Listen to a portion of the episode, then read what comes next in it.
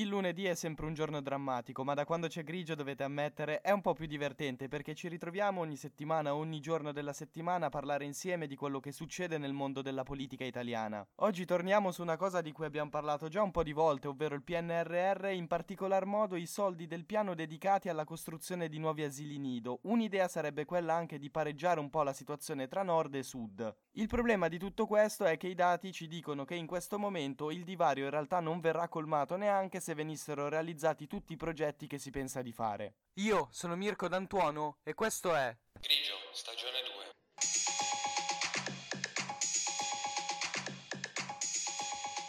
Grigio, stagione 2.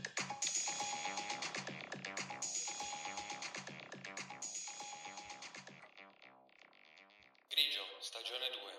C'è un piccolo comune in Sicilia che si chiama Fiume Freddo, che ha 9.000 abitanti, poco di più, e che dista a circa 15 km da Taormina. Qui ci sono circa poco più di 200 tra bambine e bambine. Il problema è che in questo paese non esiste un asilo nido, il più vicino è a Riposto, che è a circa 10 km di distanza. Questa assenza, questa mancanza non è proprio senza conseguenze, perché infatti i dati ci dicono che in quel posto lavora soltanto una donna su tre, proprio perché le altre stanno a casa ad accudire i figli.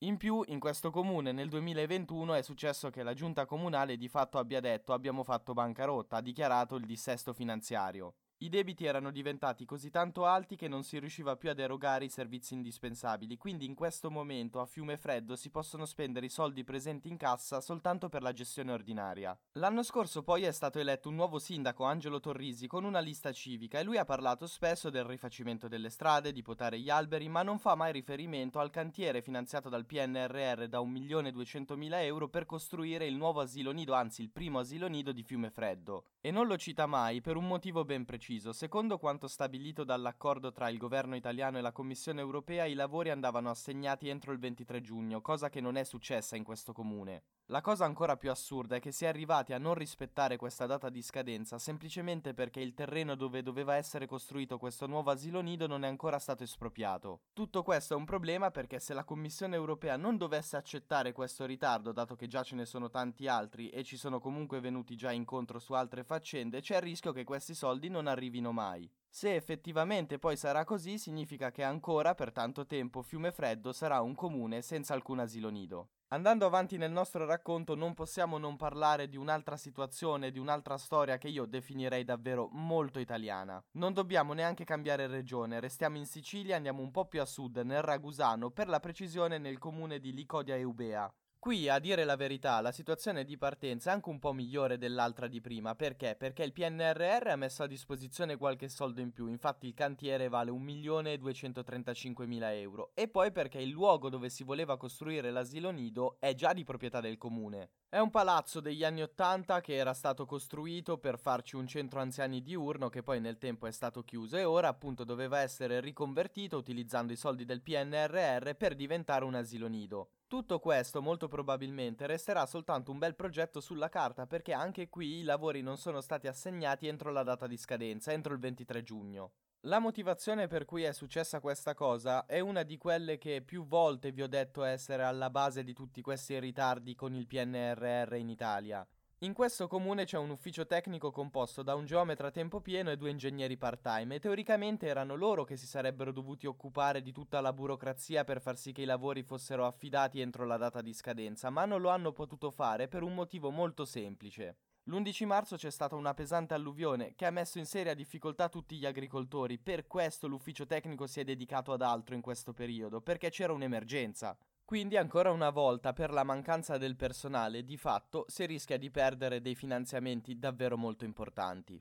Il PNRR, come penso di avervi già detto un po' di volte, ha messo a disposizione in totale circa 4,5 miliardi per la costruzione di nuovi asili nido, di nuove scuole dell'infanzia per finire i progetti già in corso e poi una parte, 900 milioni, sono dedicate alle spese di gestione, quindi anche al pagamento del personale. Secondo i sindacati, quest'ultima cifra, se davvero fossero fatti tutti i progetti che si vogliono realizzare col PNRR, sarebbe troppo bassa. Per garantire oltre 260.000 posti negli asili nido avremmo bisogno di un rapporto 1 a 7, massimo 8 bambini, insomma servono 17.000 educatori. Nessuno si è posto il problema, neanche il Ministero dell'Istruzione, non sappiamo nemmeno se questi 17.000 esistono davvero. Queste che ho appena letto sono le parole di Alessandro Purificato, un sindacalista della FP, funzione pubblica, del sindacato CGIL. Questa mancanza tecnica di personale, di preparazione, di quantità, anche perché ci sono poche persone, effettivamente quelle che ci sono non sono tanto qualificate, soprattutto nei comuni del sud Italia, dell'entroterra del sud Italia, crea diversi problemi.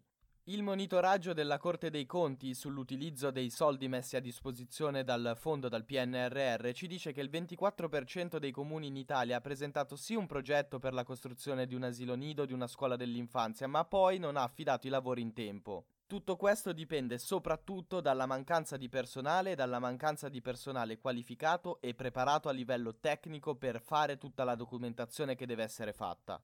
Non è un caso che la quasi totalità di questa percentuale sia formata da comuni piccoli dell'entroterra del sud Italia, proprio perché sono quelli dove si verificano quelle condizioni di un personale inadeguato. Il governo prevede di avere in totale entro il 2025 circa 265.000 nuovi posti tra asilo nido e scuole per l'infanzia. Considera questa misura molto rilevante da un punto di vista sociale, strettamente collegata alle iniziative per la natalità e per assicurare una maggiore partecipazione delle donne al mercato del lavoro, quindi le dà una certa importanza.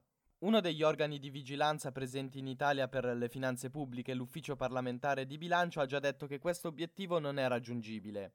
Entro il 31 dicembre del 2025 ci saranno al massimo 200.000 nuovi posti se le cose andranno bene e se andranno male poco più di 100.000. Quando era da poco entrata in carica, Giorgia Meloni ha provato a intervenire su questa situazione e ha stretto un accordo con le due società di proprietà del Ministero dell'Economia e delle Finanze, ovvero Cassa Depositi e Prestiti e Invitalia. Di fatto le due società mettono a disposizione i loro esperti per aiutare i comuni che sono in difficoltà con i bandi. Alcuni comuni in realtà questa cosa l'hanno fatta, hanno provato ad affidarsi a questi esperti e le cose sono andate anche bene, hanno ottenuto i finanziamenti. Questa cosa è successa ad Adrano con 34.000 abitanti e a Misterbianco che ne ha ben 50.000. Il problema è che tanti altri invece hanno deciso di non chiedere questo aiuto e alla fine i finanziamenti non sono riusciti ad averli. Tutto questo è diventato ancora più un problema dopo che a giugno sono arrivati a Roma i tecnici della Commissione Europea per vedere come stavamo gestendo effettivamente i fondi messi a disposizione del PNRR e se tutto stesse andando bene. Dopo aver effettuato i loro controlli hanno deciso di bloccare l'erogazione verso l'Italia della terza rata. Questo perché? Perché stavamo finanziando con i soldi del PNRR dei progetti di ampliamento di luoghi già esistenti. Questa cosa in realtà non era prevista perché i soldi messi a disposizione dall'Europa dovevano finanziare la costruzione di nuovi posti.